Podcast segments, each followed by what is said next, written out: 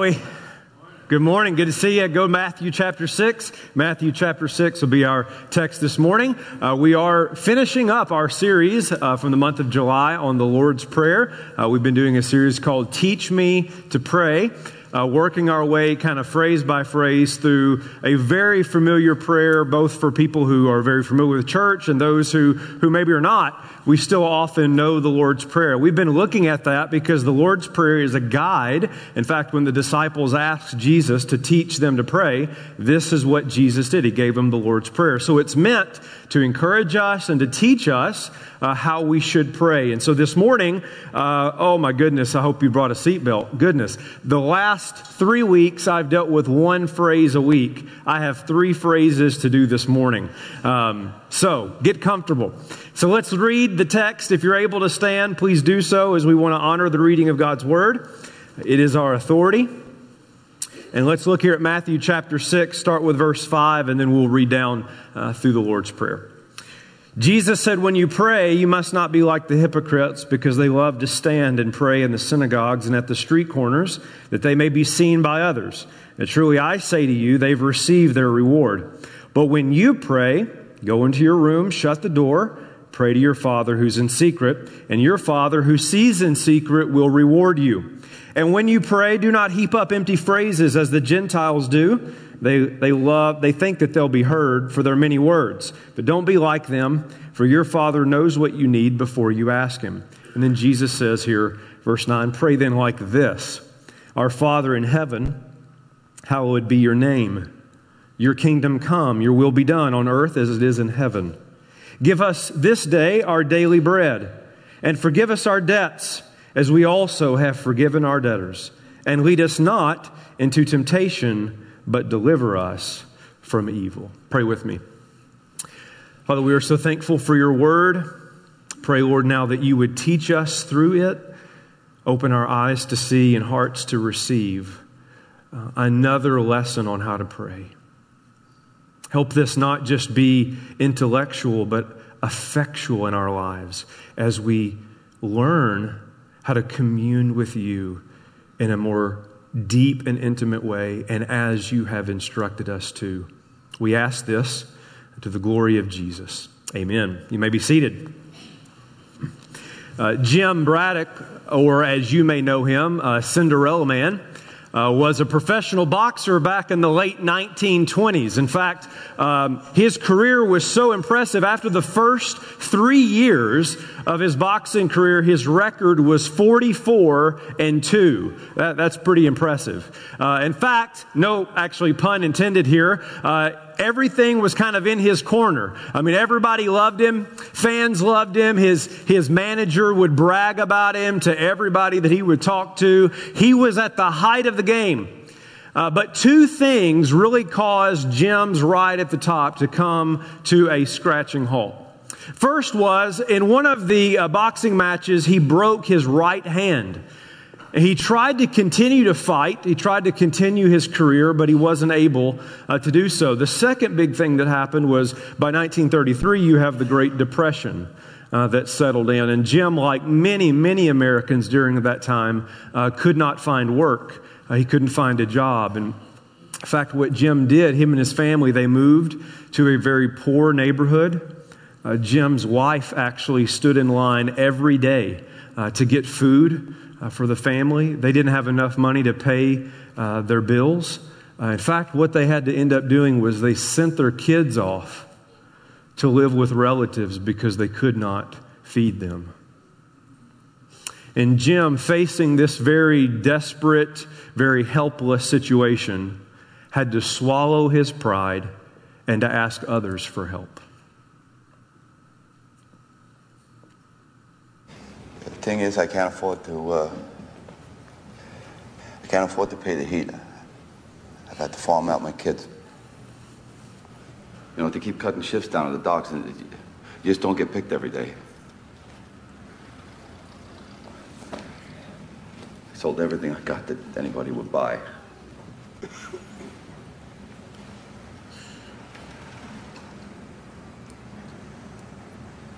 I went on public assistance. I signed on at the relief office. They gave me $19. I need another $18 and 38 cents so I can pay the bill and get the kids back. You know me well enough to know if I had anywhere else to go, I wouldn't be here.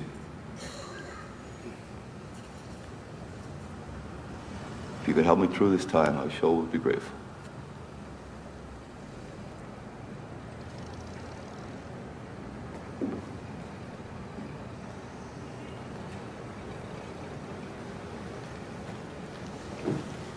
Sure, Jim. Sure.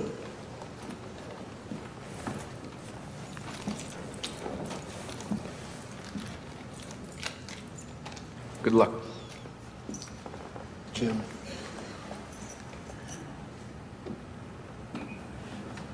Hey, Jimmy.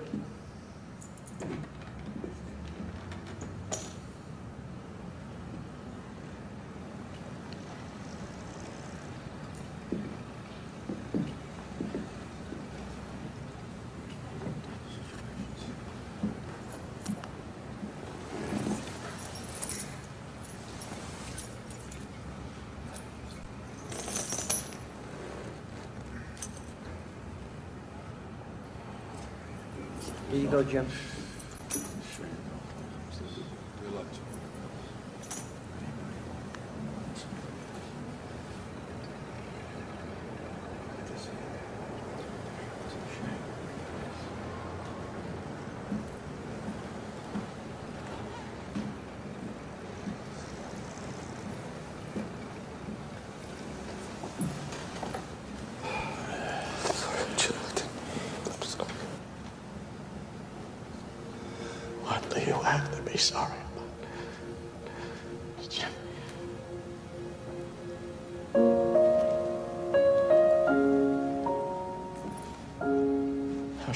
Have you ever found yourself in a desperate situation?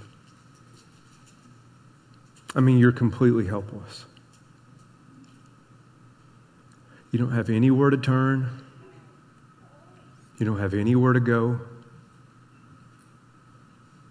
And the only thing that you can do is hold out your hand and ask for help. That's a condition, that's a situation that the American psyche does not like to be in. And yet, it's that kind of desperation, it's that kind of helplessness that Jesus wants in our prayer life. You see, the problem with most of our prayers, the problem certainly with most of my prayers, is not that they're desperate, it's that they are not desperate enough. Jesus, here in these last three requests of the Lord's Prayer, is calling us to complete helplessness, to total desperation. I mean, just think of the whole flow of the prayer as we've looked at the last few weeks. Jesus starts by exposing self righteous and self centered prayers. Look back at verse 5. When you pray, don't be like the hypocrites. They love to stand and pray in the synagogues, that they'll be seen by others. Verse 7. When you pray, don't heap up empty phrases as the Gentiles do. They think they'll be heard for their many words. Jesus blasts through prideful prayers by starting by reminding us who we're praying to. Hello, we're praying to the God in heaven. I mean, nothing will make you feel smaller than realizing who you're praying to. And, not only is he the God who's in heaven, but we're able to call him Father only because of adopting grace, only because he has adopted you into his family. You didn't deserve that. And when we understand the magnitude of that grace, the amazing part of grace, we don't want our lives to be about our name anymore. What do we pray? Hallowed be your name. How in the world could I make this about me when I understand your grace, when I, when I know who I'm praying to? And if you really want God's name to be hallowed, His name to be honored in your life and in your prayer life, you've got to step off the throne of your life. Your kingdom come, your will be done. And here it is. You ready? If you're not king anymore, if you're not queen, then the only role you play is beggar. You see, when I realize that I am not king of my life anymore, the only hope I have is to look outside myself for help. I'm not king. Your kingdom come, your will be done. When we pray that and when we mean that, it creates a sense of total desperation in our lives. And that's what Jesus wants from us. Now, this is making some of you uncomfortable, and that's perfectly fine. In fact, if you want to go back, we could go back just one chapter. This Lord's Prayer comes under a larger sermon known as the what? The Sermon on the Mount. How does Jesus start the Sermon on the Mount? With the Beatitudes. How does Jesus start the Beatitudes? Blessed are the poor in spirit, the spiritual beggars, for theirs is the kingdom of heaven. Jesus has taken us, if you know the flow of the text, Jesus, Jesus has taken us from prayers that look like this. Look at me. I'm, look at what I say. Look, I'm trying to twist God's arm. It's all about my desires, very prideful, to prayers on bended knee with hands laid out saying, Help. That's when you're really praying. And Jesus here teaches us that as king, because he's king, your kingdom come, there are three things we need from him daily that we cannot provide for ourselves. Number one is this Jesus teaches here to be desperate for provision. Look at verse 11. Give us this day our daily bread. Give us this day our daily bread, which kind of sounds redundant, doesn't it?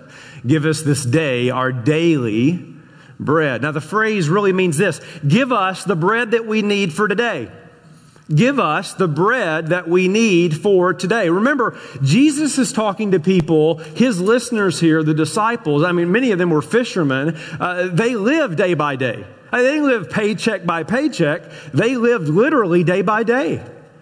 There were no guarantees of food for tomorrow. Uh, most people would work, get paid at the end of the day, and have just enough food to buy food or just enough money to buy food for that day.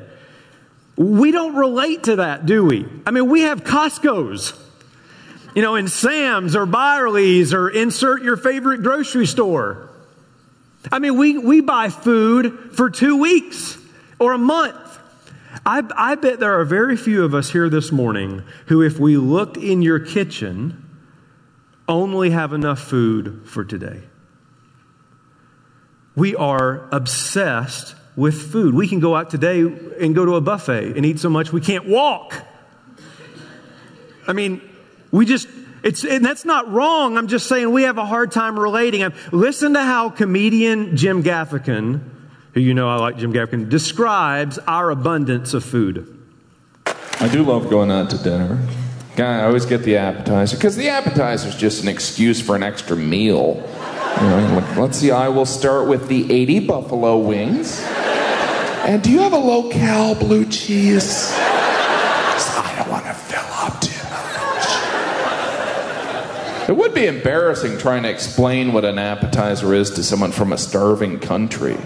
Be like, yeah, the appetizer, that's food we eat before we have our food. Yeah. No, no, you're thinking of dessert. That's food we after we have our food. Yeah, we eat tons of food.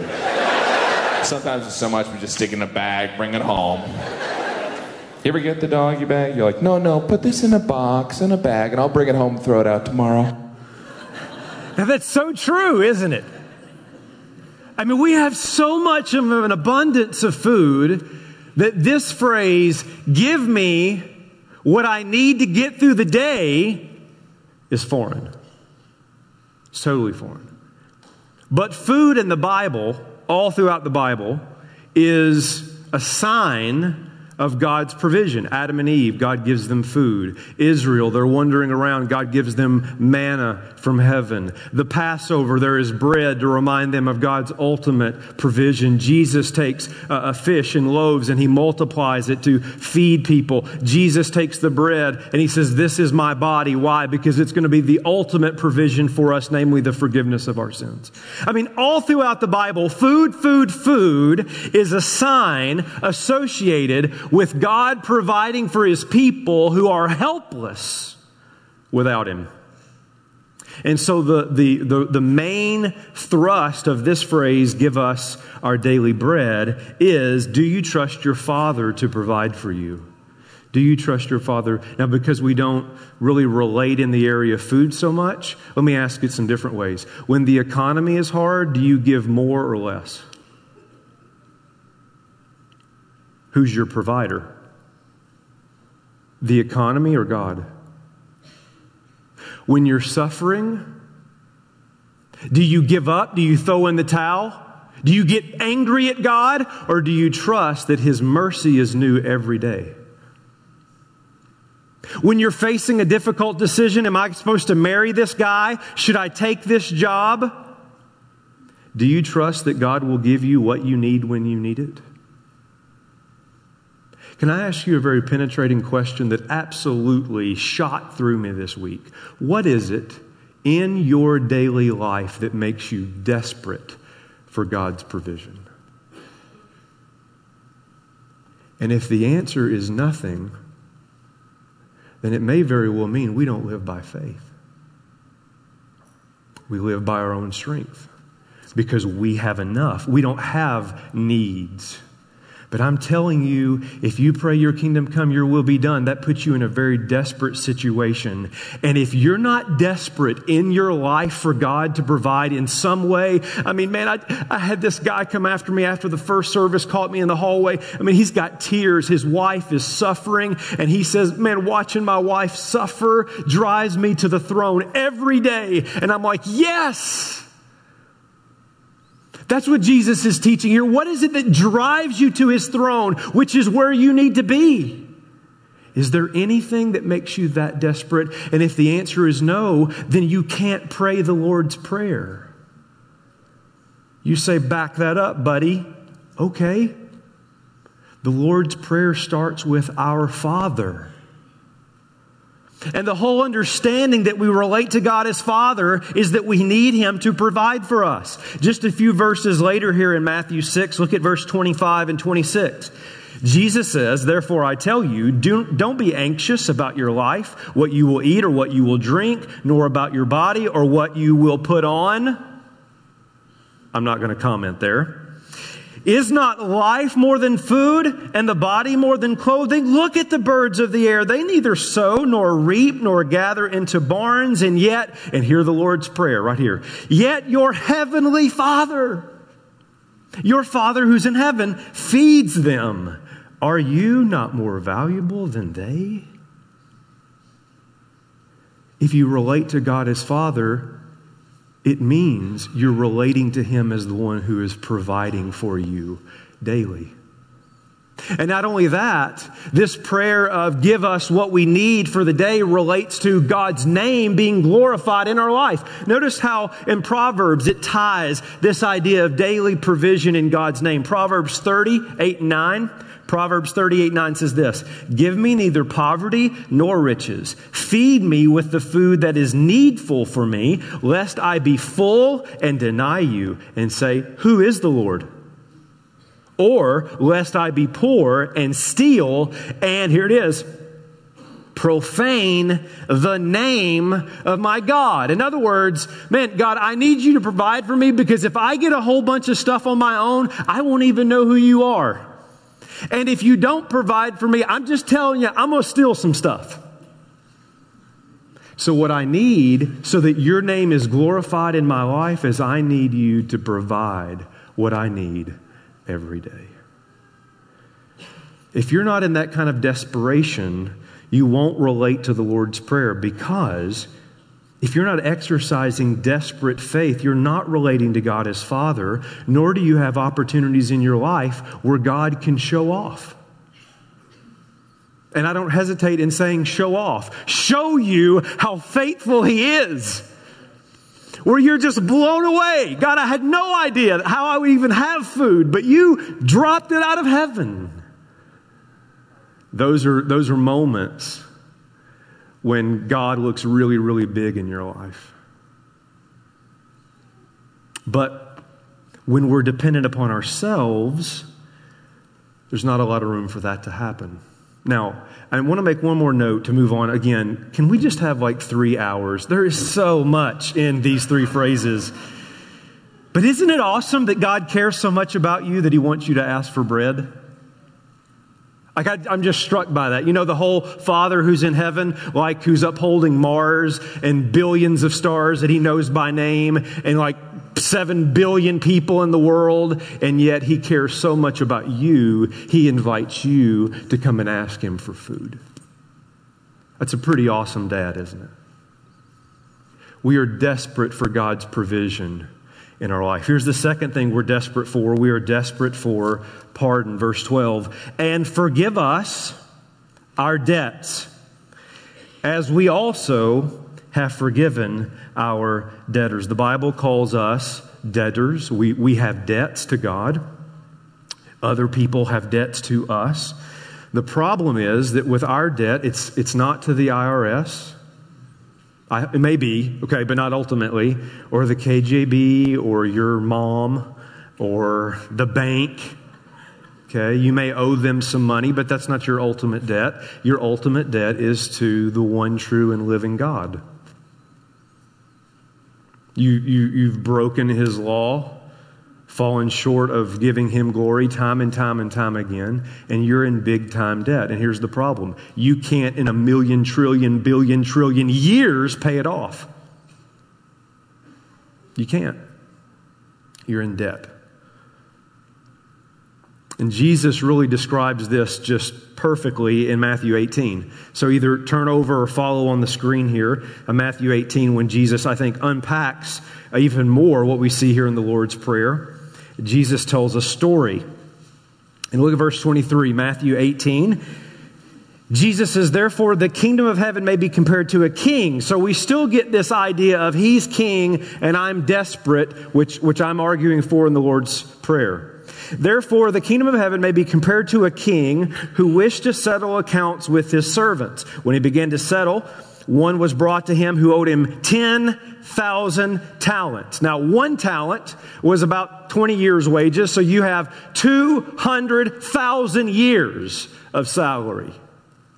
200,000 years. In other words, an impossible debt. Verse 25. Since he could not pay, duh, his master ordered him to be sold with his wife and children and all that he had and payment to be made. That's completely just and right and very common in Jesus' day. Verse 26. So the servant fell on his knees. Do you remember what I'm t- calling you to beg? Huh? He's on his knees, he's begging, he's desperate, imploring him, Have patience with me and I will pay you everything. And out of pity for him, the master of that servant released him and forgave him the debt. That's amazing. That's amazing. Impossible debt, just verdict, a plea for mercy, and extraordinary grace. Extraordinary grace. And isn't that the gospel? Isn't that the gospel? Isn't that the sweetness of the gospel? The gospel is not that you have a boo boo and need a band aid. It's not that you have behavioral problems and need counseling. It is that you have a debt that you can't pay and you deserve eternal justice. But if you plea for mercy, God, God, God, God Himself pays that debt for you and sets you free. That's the gospel. Uh, Psalms 10, Psalm 103 says, For as high as the heavens are above the earth, so great is the steadfast love towards those who fear him. As far as the east is from the west, so far does he remove our transgressions for us. Amen? I mean, is there, is there a welling up within you that's like, man, how awesome is this that all my debt has been paid? Colossians 2, 13 and 14. And you who were dead in your trespasses and the uncircumcision of your flesh, God made alive together with him, having forgiven us how much? all our trespasses. How? By canceling the record of debt that stood against us with its legal demands. This he set aside, nailing it to the cross. My sin, oh, the bliss of this glorious thought. My sin, not in part, but the whole, was nailed to the cross, and I bear it no more. Praise the Lord, praise the Lord, oh, my soul. Don't you love the reality of forgiveness? Forgive us our debts. But what about the responsibility of forgiveness? We rejoice in the fact that the nails were driven in Jesus' hands to forgive us of our sins. But what about when somebody drives a nail in you? You see, the prayer isn't just forgive us our debts, but what's the second part of the phrase?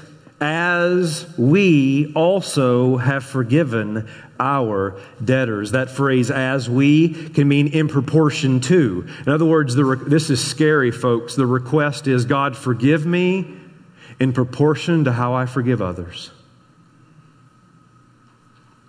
That's dangerous.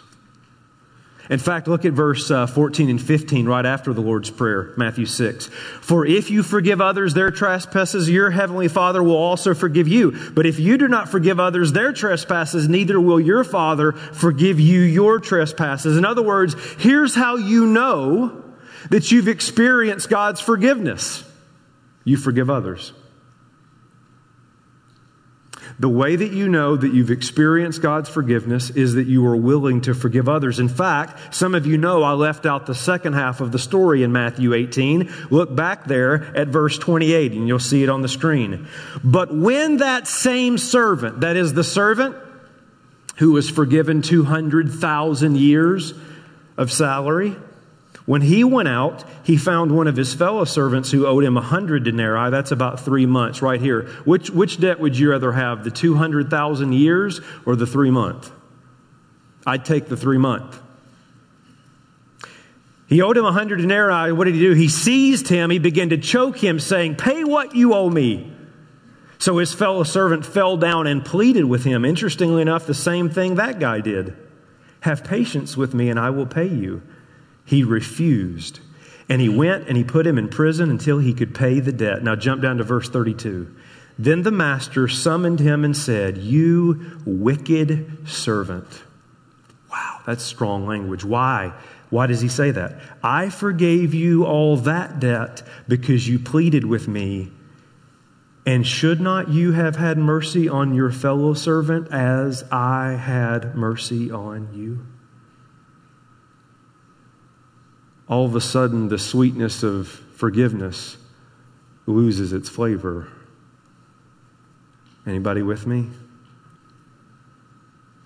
You see, it makes no sense in gospel terms to have been forgiven an impossible debt only to refuse to forgive a lesser debt.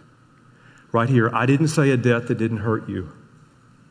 I didn't say a debt that's not serious.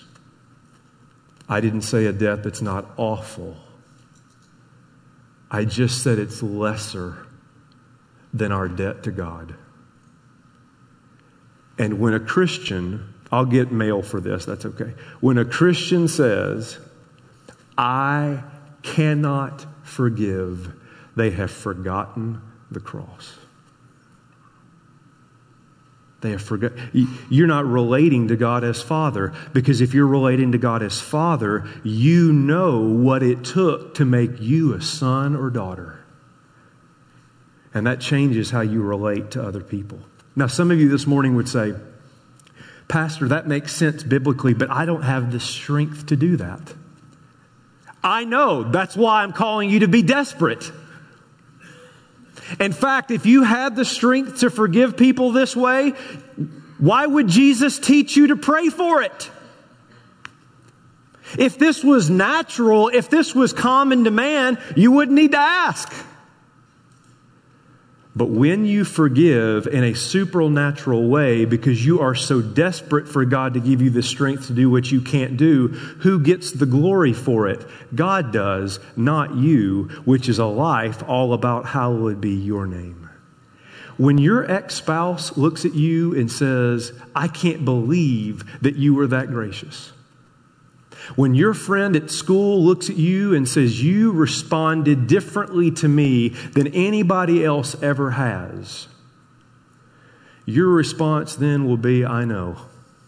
And it certainly wasn't me who did that. It was my king giving me the resources that I need to respond that way. And when that happens, God is glorified in our life. Now, I don't have time to go through the fact that, yes, there are still consequences and like eight hours to unpack more of that. I mean, it's there's so much there, but there are other sermons, Lord willing, coming in the future, not today. We are so desperate for provision. Amen. And we are so desperate for pardon and for the strength to pardon others. And the last is this we are desperate for protection. Look at verse 13. And lead us not into temptation, but deliver us from evil. Right here. As your pastor who cares a lot about shepherding you in the word, when you relate to God as Father and you really want your life to glorify His name, and you have surrendered and made Him King of your life, expect war. Expect war. When you wave the white flag to Jesus, you better know that Satan waves the green flag at you. And you are not as strong as you think you are. And neither am I. Which is why Jesus says you're going to need to daily be desperate for me to give you the strength to persevere. Or you are walking dead meat. Satan doesn't care how many Lord's Prayer coffee mugs you make. That's no offense to him. But he does care when you start praying the Lord's Prayer and mean it. It is on. And Jesus says you need to pray, and I believe daily, lead us not into temptation, but deliver us from evil. And I believe the, the correct translation there would be from the evil one. Another thing I don't have time to unpack this morning. What, is what does all this mean in terms of this temptation and testing? And I'll, I'll, I'll be brief with this. Look at James chapter 1. You'll notice it on the screen. I think this is going to be really helpful for some of you, so hang with me. James 1 12 through 15 says this. Blessed is the man who remains steadfast under trial, for when he has stood the test, he will receive the crown of life, which God has promised to those who love him. Verse 13. Let no one say, when he's tempted, I'm being tempted by God. For God cannot be tempted with evil as he himself tempts no one. But each person is tempted when he is lured and enticed by his own desire. And then desire, when it is conceived, gives birth to sin, and sin, when it's fully grown, brings forth death. Here's, there's so much there, but here's the simple explanation right here. God takes every Christian through times of testing. Even Jesus went through that. In that test, Satan will try to lead you by your desires into temptation. God is testing you for obedience. Satan is trying to lead you to disobedience. So, in the test can come a temptation from the evil one. Therefore, the prayer here that Jesus is telling us to pray is God, in the test, don't let me fall to the evil one's temptation. Do you see? in the test that we may face daily when we sit down to the computer, when we're at the, the, the water cooler at work, when, we're, when no one else is around, We will enter into a test where the evil one will try to come at desires to lead us into disobedience. And the prayer is, God, when I face that test tomorrow, give me the strength not to fall to the evil one's temptation. Because after all, I want to hallowed your name. Because after all, you're my father. You're my father. You're my king. So help me, help me be obedient in the battle zones because we are not as strong as we think we are. Friends, we are at war. We're at war. Do you realize that? You, are, you have a roaring lion seeking whom he may devour. He wants to chew you up and spit you out when you're all about this kind of prayer. There are 10,000 war zones waiting for you right outside that door. And so we need his strength. We, oh, that's an understatement. We desperately need his strength, or we are dead. Well, where do we go? Here's, here's where we end with this. Anybody desperate? do you know what it's like to prepare this? My goodness, I feel like I've been shot through. I'm a desperate man. That's a good thing. Because if I wasn't, then I'd think I could do it. But in my desperation, where do I go? Where is my help? And here's how I want to close this morning and this series by just saying this. We go to the one, are you listening? We go to the one, not just who taught us the Lord's Prayer, but we go to the one who lived the Lord's Prayer. What do you mean, live the Lord's Prayer? Here's what I mean I'm saying that we must go to the one who one day was led into the wilderness, had been fasting for 40 days, and was starving, desperate for food. And the evil one came to him and said, Turn these stones into bread. And how did Jesus respond? Man shall not live by bread alone. Why? Because he trusted his Father to feed him. Where do you find strength in your desperation? You go to the one who was hanging on a cross, lungs gasping for air, body broke into pieces. The very ones that he loved were screaming, Crucify him, crucify him. And in that moment, he prayed. But he did not pray for his forgiveness, for he knew no sin. He prayed for yours. Father, forgive them, for they know not what they do. Go to the one who hours before his death, hours before he would hang on the cross, prayed to his father. And do you know what he prayed to his father in John 17? He'd already surrendered his own deliverance, but he prayed for yours when he said, I do not ask that you take them out of the world, but that you deliver them from the evil one. What you need in your moment of desperation is not to recite the Lord's Prayer. What you need in your moment of desperation is to receive the Lord of this prayer, who lived it for us and in our helplessness, in our desperation, He will give us what we need. Let's pray. Heads are bowed, eyes are closed. God, this is my prayer. Teach us to pray. God, teach us to pray. We don't want to pray like religious hypocrites. We don't want to pray like self centered pagans. We want to know your adopting grace whereby we call you Father. We want to live for the glory of your name. We want to be surrendered in such a way that we are desperate for you every day. And may our knowledge of the Lord of the prayer be far greater than the Lord's prayer. We ask this in Jesus' name. Amen.